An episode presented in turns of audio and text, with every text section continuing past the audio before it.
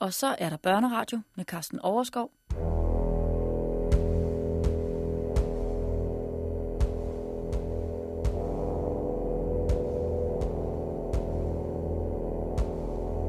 Tungt, taktfast, trampende, uimodståeligt trumlede kong Tvalas tropper frem mod bakkens skråninger.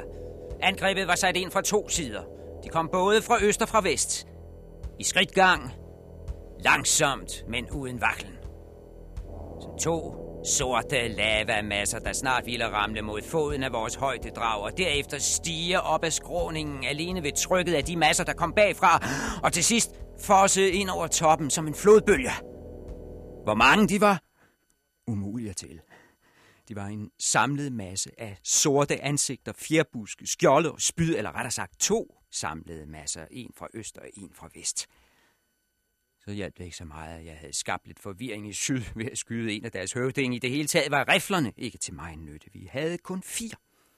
Så Henry og kaptajn Good skød ned i mængden så godt de kunne. Jeg, for mit vedkommende, lagede og fyrede hurtigere, end jeg nogensinde havde prøvet før. Selv Ignosi tog sig tid til at komme ud på kanten og plaffe nogle stykker ned.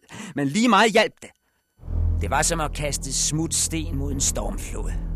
Vi fik højst nedlagt et par dusin, og de forsvandt bare dukkede under i den frembrusende strøm af væbnede mænd. Ligene trampet, flaget og glemt. Det ville slet ikke indside af de andre, et par stykker var faldet fra.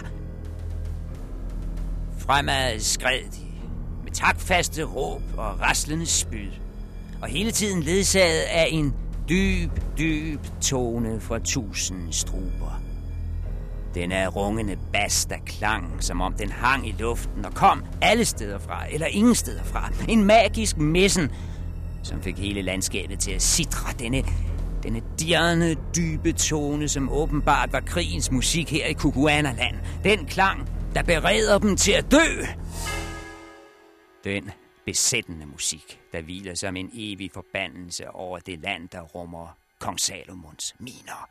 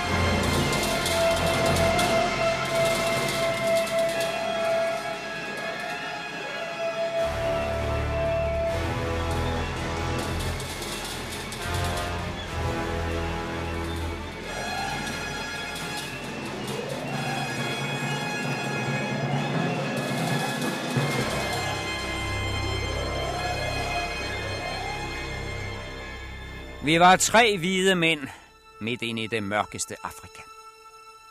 Kukuana-land ligger i et kæmpe krater, omgivet af Sulimanbjergene til alle sider. De indfødte er en form for zuluer, men, men lyser i huden. Særligt deres kvinder kan godt minde om folk fra Middelhavslandenes skønheder fra Libanon eller Cairo. Og højst sandsynligt er der en forbindelse. Meget tyder på, at de gamle Ægyptere sendte ekspeditioner langt sydpå i Afrika efter guld og ædelstene – og at kukuanerne fik egyptisk blod i årene ved den lejlighed. Hvorfor ikke? Det er ganske vist 3-4.000 år siden. Men kukuanerne bor jo isoleret i deres krater. De kan godt have bevaret nogle træk helt tilbage fra oldtiden. Ligesom den originale gamle stenvej er bevaret, og relieferne, der er hugget ind i bjergsiderne, og selve de oprindelige diamantminer, som vi ganske vist ikke havde set endnu på det tidspunkt. Kong Salomons miner, som de blev kaldt, selvom det højst sandsynligt er Ægypter, der har gravet dem. Ikke en konge fra Bibelen. Men det historiske kan vi roligt lade ligge. Nutiden trængte sig langt mere på. Realiteterne her og nu. Sandhedens øjeblik. Indesluttet af 40.000 indfødte krigere. Fanget på en bakketop og med fire små rifler at gøre godt mod. Der ønskede jeg aldrig, aldrig at have lyttet til de gamle skrøner om kong Salomons miner.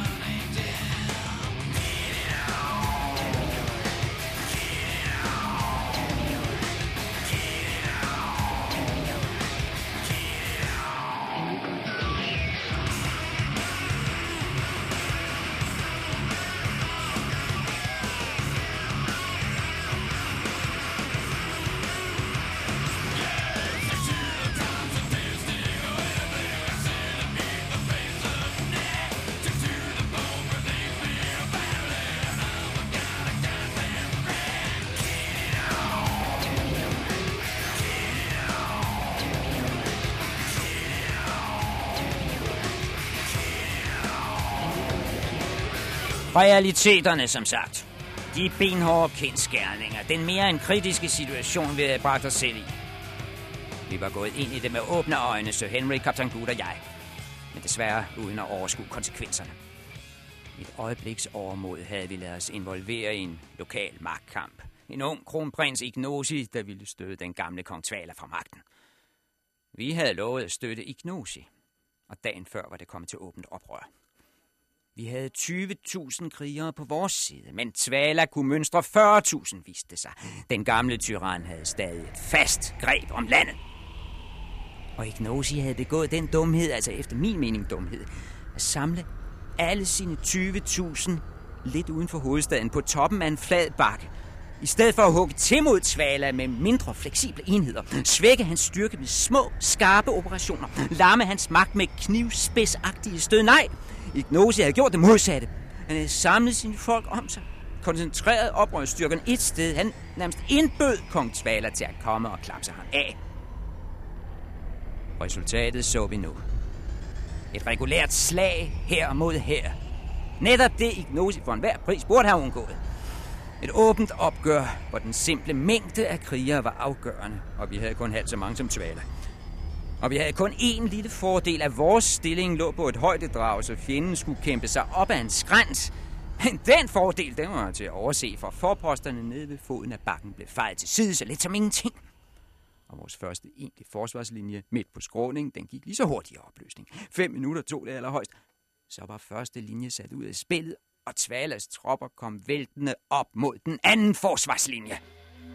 Allerede nu måtte vi dukke os for vildfarens spyd, os der stod tredje linje øverst på skrænten. Allerede nu måtte vi skærme os med skjolde mod svirpende kasteknive i luften. Allerede nu, efter kun 10 minutters kamp, havde jeg en klar fornemmelse af, at dette slag var afgjort på forhånd, og jeg uheldigvis befandt mig på den forkerte side.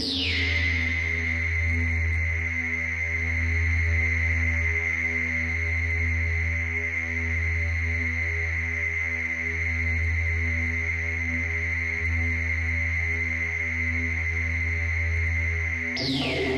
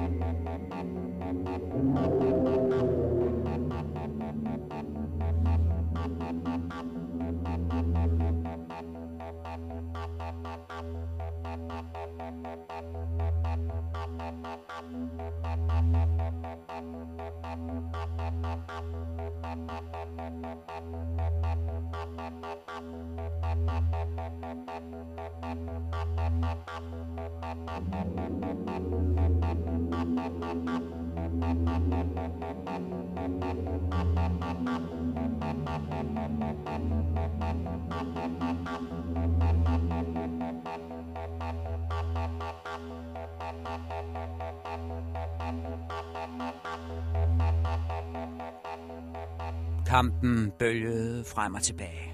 Eller rettere sagt, op og ned. For det foregik jo på en skråning. Af og til kryb kamphandlingerne opad.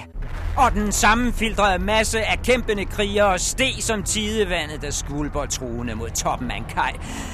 Af og til tumlede de ned igen som en lavine af mænd og våben, der styrtede i dybet, men de kom altid igen. Kong Tvalas styrker virkede uudtømmelige. For de gamle, der faldt, var der ny overalt. Bestandet blev højen besteget af friske, fjendtlige enheder, der tog fat, skubbede fronten opad, opad, ubønhørligt opad, så kampen snart udfoldede sig ud for fødderne af os. Riflerne! Riflerne, de var ude af billedet for længst. Slagsmålet var simpelthen for tæt. Venner og fjender var filtreret håbløst ind i hinanden. Desuden var vi så travlt optaget af at værve os i regnen og kaste våben, at der ikke var til kun til års til at lægge an og skyde for slet at tale om at lade stå og fægtede med fire styk af de mest effektive våben, menneskeheden nogensinde har frembragt, men umuligt at få dem fyret af. En grotesk situation. Og så brød anden forsvarslinje sammen. Bræst som en dæmning i stormflod. Fjendens tropper skyllede op mod den tredje og sidste linje, nemlig os, der stod øverst på skrænten. Og som under en stormflod virkede det, som om de frembrusende masser ville trodse tyngdekraften. Stige, stige. Opad, opad. Det var den eneste vej, de kendte.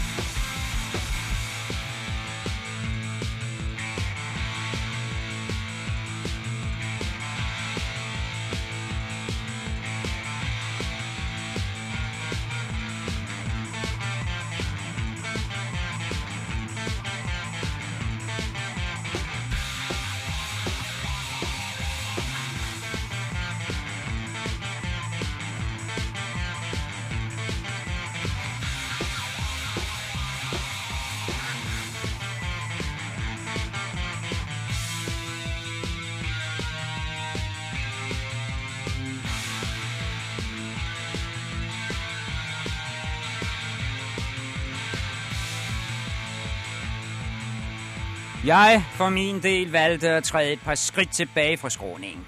Uden spyd kunne jeg ikke bidrage væsentligt til forsvaret. Jeg behersker heller ikke kunsten at kaste med kniv. Den del må jeg heller overlade til vores indfødte krigere. Desuden er det svært at bevare overblikket, når man er rodet ind midt i kamptumlen. Og overblik, det er vigtigt. Særligt når man skal fortælle om begivenhederne bagefter. Så jeg tror, det er altså et par skridt bagud. Så mig om.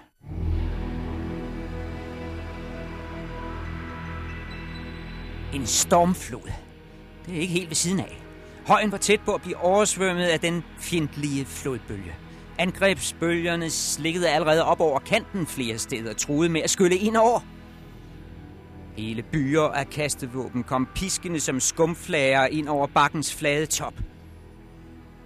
Vel skiftede det mellem flod og æbbe. Stormbølgen steg ikke helt så hurtigt, som den havde gjort. Fjendens tab var efterhånden mærkbare, og udmattelsen begyndte at melde sig.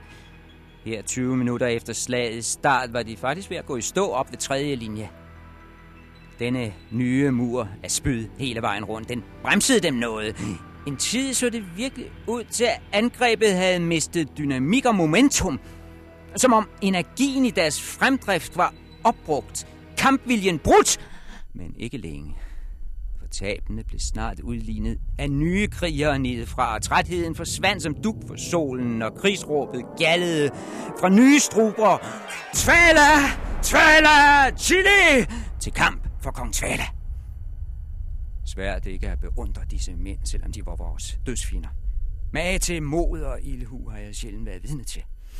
Tragisk kun, det var Tvala, de slogs for. What a waste! Den indsats var sand bedre sag værdig. Aldrig har så mange tabre mænd spildt så meget kampvilje og dødsforagt på sig hæslig en hersker.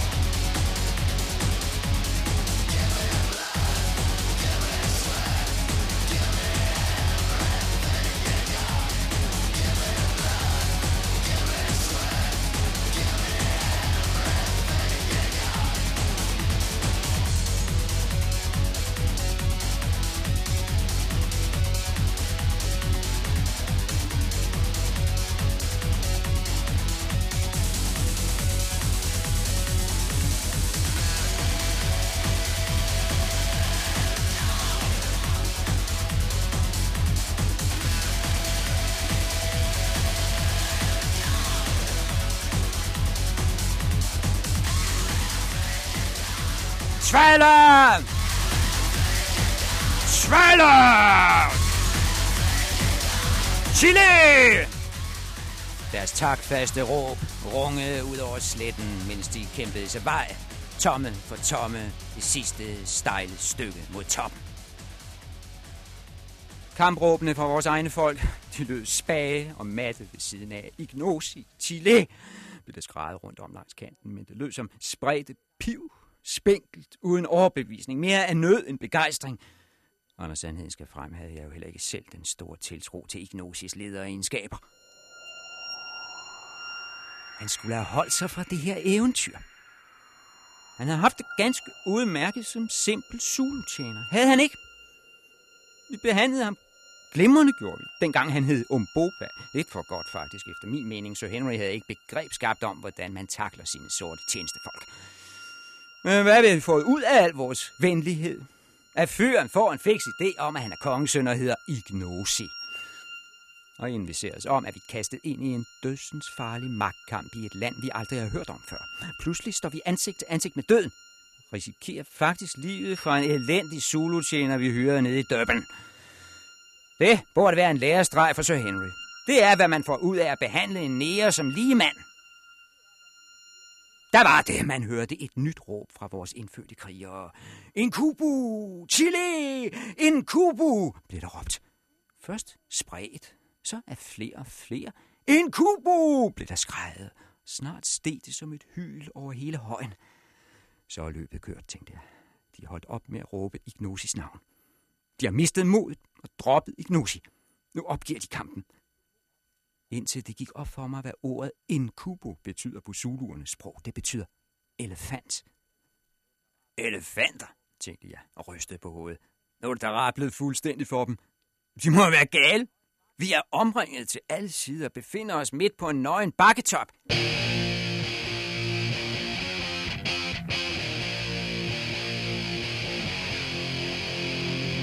Jeg mener, hvor skulle de elefanter komme fra?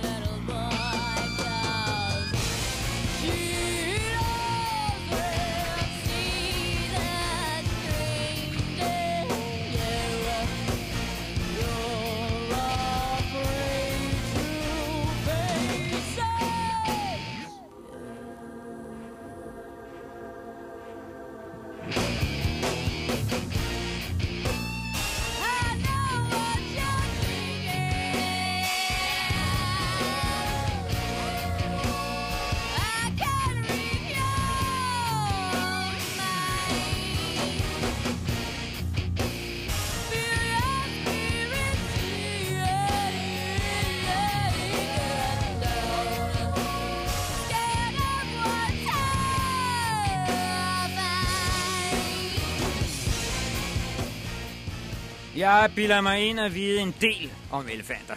Jeg har jagtet dem i 40 år, fuldt deres færden. For det første er den afrikanske savanneelefant fuldstændig uegnet til krigsbrug. Den er for vild, simpelthen, så godt som umulig at tæmme. Det kan du gøre med en indisk elefant til nød med de små afrikanske skovelefanter, som dem du finder i Kongo. Men den store afrikanske elefant, som vi kender den, den er helt sin egen herre. Den lader sig ikke sende ind på en slagmark. Den vil gøre mere skade end gavn. Den ville trampe alle ned for fodet, og desværre ikke kun fjenden. Du kan ikke engang komme op og ride på den, så uregerlig er den. Så alene af den grund vidste jeg, at Ignosi umuligt kunne have elefanter i baghånden. Og hvis han havde haft, hvordan skulle han så have gemt dem i 24 timer øverst op på en bar bakkeknold? Gravet dem ned måske. Det var også helt utænkeligt, at der pludselig kom en flok vilde elefanter forbi og blandede sig i kampen. De ville holde sig længst muligt væk fra et slag som det her. Elefanter, de afskyr hylden, skrigen og buller brag. Hvis der overhovedet findes vilde elefanter i Kukuana-land, hvad jeg tvivler stærkt på, så var de over alle bjerge nu. Derfor kunne jeg kun ryste på hovedet, da jeg hørte råbet, En kubu! Chile! Elefanten går i kamp! Det måtte være ønsketænkning blandt Ignosis tilhængere. En kollektiv psykose. Et desperat drømmesyn i en fortvivlet situation. Et Fata Morgana, der flimrede i formiddagsheden. Udsprunget af folkenes sidste håb om et hemmeligt våben, der ville dukke op, når situationen var værst. Et mirakel, der kunne komme ud af det blå og, og vende kampen i Ignosis favør. Altså, den slags fordrukken sludder kan jeg ikke have mere at gøre. Men råbene fortsatte. En kubo chili. Elefanten går i kamp. Jeg kunne ikke blive ved med at vende ryggen til. Til sidst måtte jeg modstræbende give efter for min nysgerrighed og vende mig om for at se, hvad pokker det var, de skreg efter. Og der så jeg i fuldt krigsudstyr, fjerdusk, leopardskin, dinglende oksehæler. Nej, ikke en krigselefant, men en anden vældig skikkelse, nemlig Sir Henry, der kom stormende frem mod kanten med fem kasteknive i den ene hånd og et spyd højt hævet i den anden.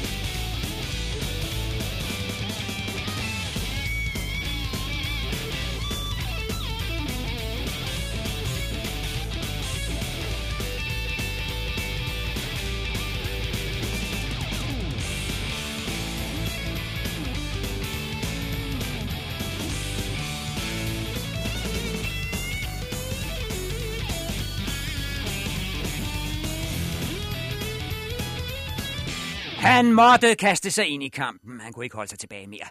Længe nok havde han set tingene gå skævt for sin gamle ven Ignosi. Sir Henry var inderligt træt af forsvarslinjer, der gav efter som pilekviste eller bristede som sytråd. Han kunne ikke bære at se fjenden få sejren for ærende. Utåligt for Sir Henry.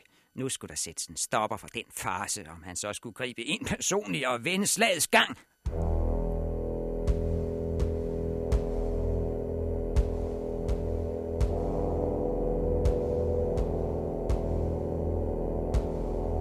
Sådan nogenlunde må han have tænkt. Eller rettere sagt følt. For jeg tror, at aristokrater som Sir Henry mere handler på instinkt end på kølig omtanke. De fornemmer straks, hvad der er det rigtige at gøre, og så gør de det, uden at spekulere videre over det. Altså æresfølelsen sidder dem i rygmarven. Blind ære, det er deres drivende kraft. Jeg tror, han følte et slægtskab med Ignosi. Jeg ved, det lyder urimeligt, for hvad har en britisk godsejer til fælles med en nærhøvding i Sydafrika? Men de har just én ting til fælles. De er begge herskere og krigere af natur. De er født til at spille en overordnet rolle i tilværelsen. De er begge aristokrater. Jeg tror ganske enkelt, Sir Henry har opfattet Ignosis som en, en kollega i nød. Eller også har hele situationen bare ærget ham. Jeg synes, det er gået ham på at skulle overvære det her. Ja, ja, det tror jeg. Irritation mere end noget andet. Det var det, der drev ham. Ikke raseri. Slet ikke desperation. Nej, ren og skær ærgelse over at befinde sig på taberens side. Det kunne ikke være rigtigt. Ham, en engelsk adelsmand oven i købet af en nordisk æt, så Henry ville simpelthen ikke finde sig i det.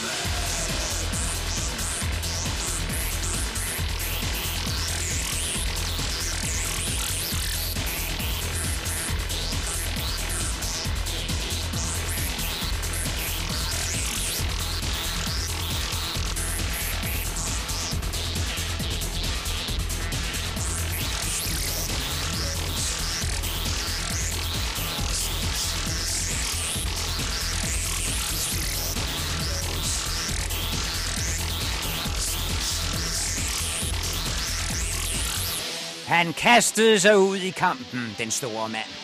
Han styrtede sig begærligt midt ind i håndgemænget.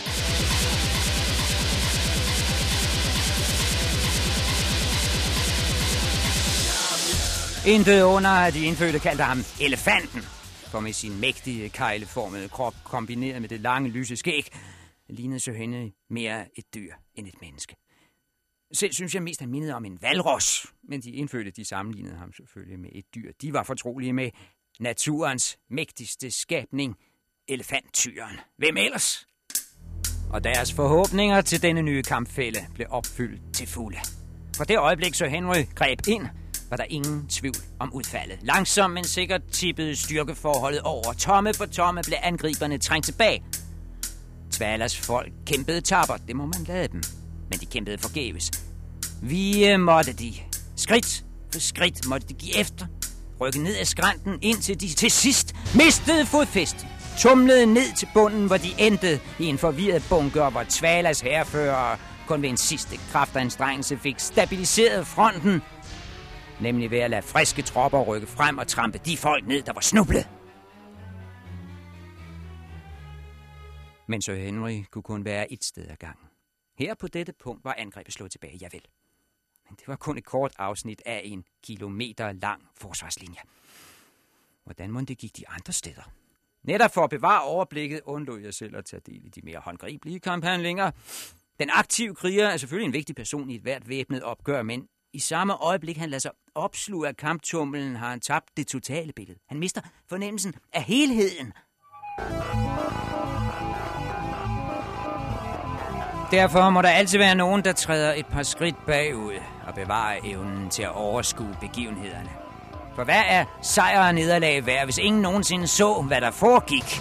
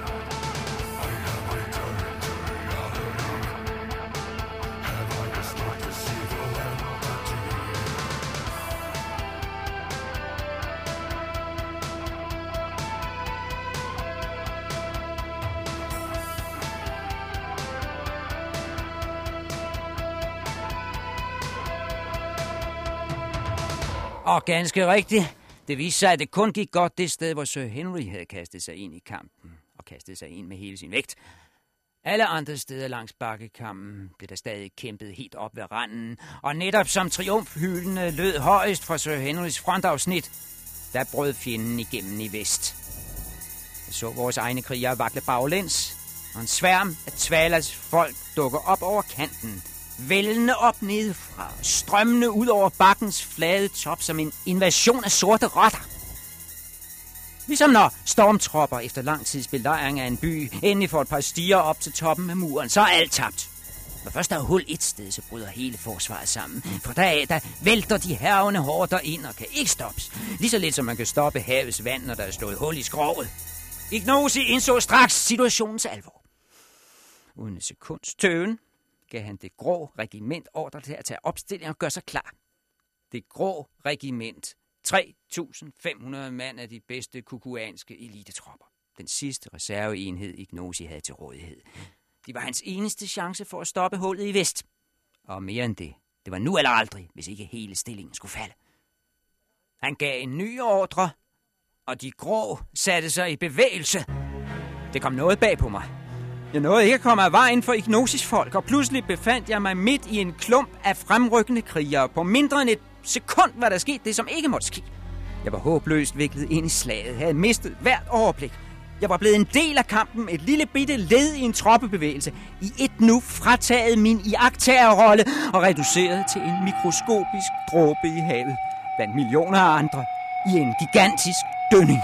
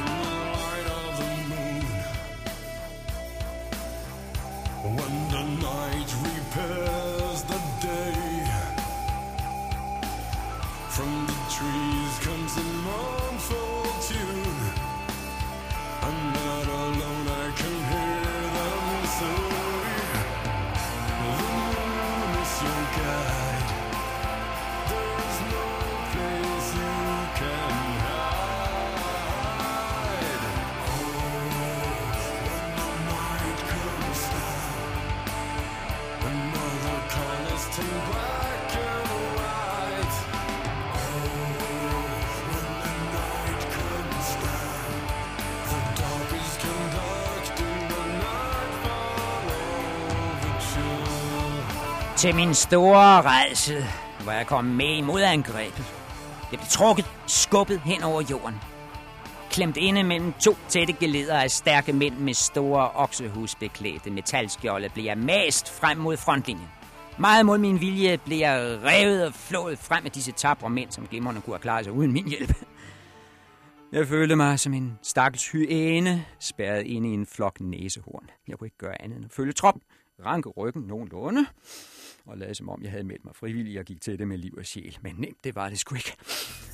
Snart fik jeg et spydskaft i øjet. Snart rev jeg mig på klingen af en kastekniv. Snart dundrede et knæ ind i ryggen på mig. Jeg stavrede frem, ja, til mere kravlen end gående. Ikke noget stolt syn, det skal jeg være den første til at indrømme. Jeg trøster mig med, at ingen lagde mærke til mig. Jeg var simpelthen forsvundet mellem disse tusinder af hertebrede kukuanerkrigere. Spørg mig ikke, hvad der skete udenom. Jeg tror, vi passerede igennem vores egne enheder, dem der var på flugt. I hvert fald så jeg et par nedtrampede kroppe i græsset, der betænkeligt lignede nogle af Ignosis folk fra forsvarslinjerne. Men sådan må det gå. Man sætter et modangreb ind for at afværge et tilbagetog. Ens egne på retræte vil altid blive trumlet ned, både forfra og bagfra. Det er den pris, man må betale.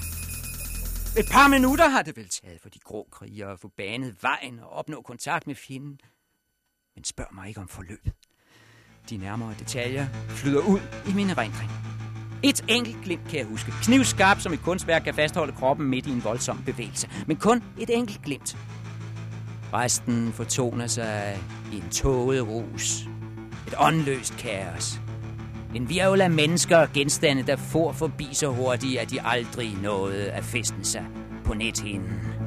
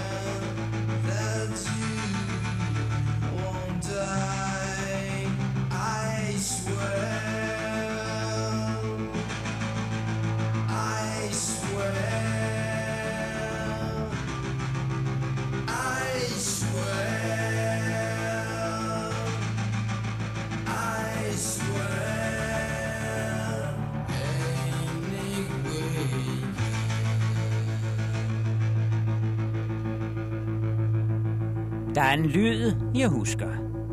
Bulleret, da jernskjoldene bragede sammen, og krigerne gik i nærkamp.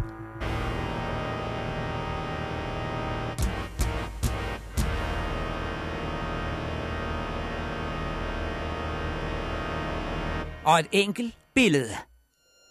Den høje spyd kæmper over for en af Tvalas krigere, der pludselig retter blikket mod mig. De øjne husker jeg, for de var, de var tæt på at trimle ud af hovedet på ham. Så vildt og inderligt stirrede han på mig. Så lysen af begær efter at gøre det af med en hvid mand. Og i næste nu hans spyd, der bliver stødt frem mod mig. En spydspids, der allerede drøber af blod, men som vil have mere blod.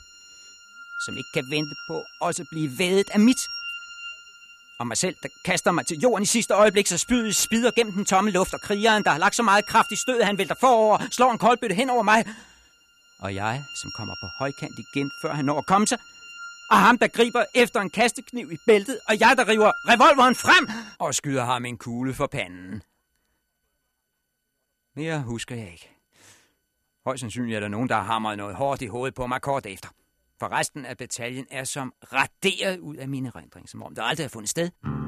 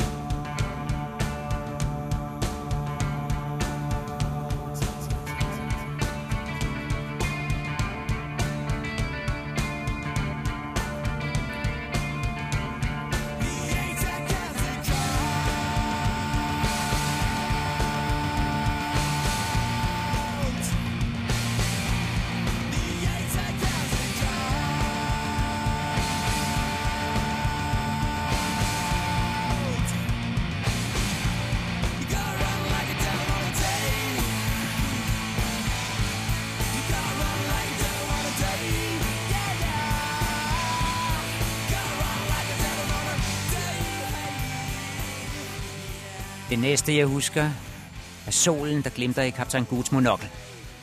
Et skarpt, hvidt lysglimt, der skærer i øjnene. Ikke det mest behagelige at vågne op til, når ens hoved føles som en smadret boksebold. Men jeg havde ikke kræfter til at brokke mig. Og det gode ved det var, at kaptajn Gud stod og hældte kølende vand ud over mit ansigt fra et udhulet græskar. Mm, hvordan går det så? spurgte han. Og jo, så jeg kom op og sidde. Ikke værst, du. Det så altså ikke for godt ud, da de kom slæbende med dig for lidt siden. Jeg troede et øjeblik, du havde taget billetten, gamle ven. Ikke den gang, fik jeg sagt. Så kægt, som man nu kan, når man dårligt kan holde balancen i siddende stilling, og hele verden kører rundt i hovedet på en. Jeg fik, jeg fik vist nok et, et lille dunk i skælden. Det er som det hele. Hvad med jer andre? Åh, sagde John Good og så sig om, så jeg endnu en gang fik hans forbandede monokkelreflekser lige ned i fjeset. Jeg, jeg vil tro, vi har mistet et par tusind mand. Et par tusind, stønnede jeg. Jeg var svimmel nok i forvejen, og den slags løse tal gjorde det bare endnu værre. Hvad mener du? 1000 mener du? 1000 mener du? 2000 mener du? 3000? Vil du have, jeg skal tælle dem? Jeg troede ham ikke. Jeg ville op og se selv. En kraftanstrengelse bare kom på benene, og da det endelig lykkedes at støtte nogenlunde på fødderne, jeg møjsommeligt fik hævet blikket og kiggede ud over bakketoppen, der måtte jeg spørge mig selv, om det var umagen værd. Der mødte mig et syn, så redselsvækkende, at jeg selv i dag kommer til at ryste, når jeg tænker tilbage på det. Der findes scenerier så hjerteskærende, at man tøver med at genkalde sig dem. Der findes minder så onde, at man viger tilbage for at trække dem frem endnu en gang. Men det er fejt. Man kan ikke springe det mest grufulde over, så mister beretningen sin troværdighed. Man må stå mareridtet igennem. Det bliver ikke i dag, det bliver næste gang. Så kan de feje nå at stå af, de der ikke tør våge det næste skridt på vejen til kong Salomons miner.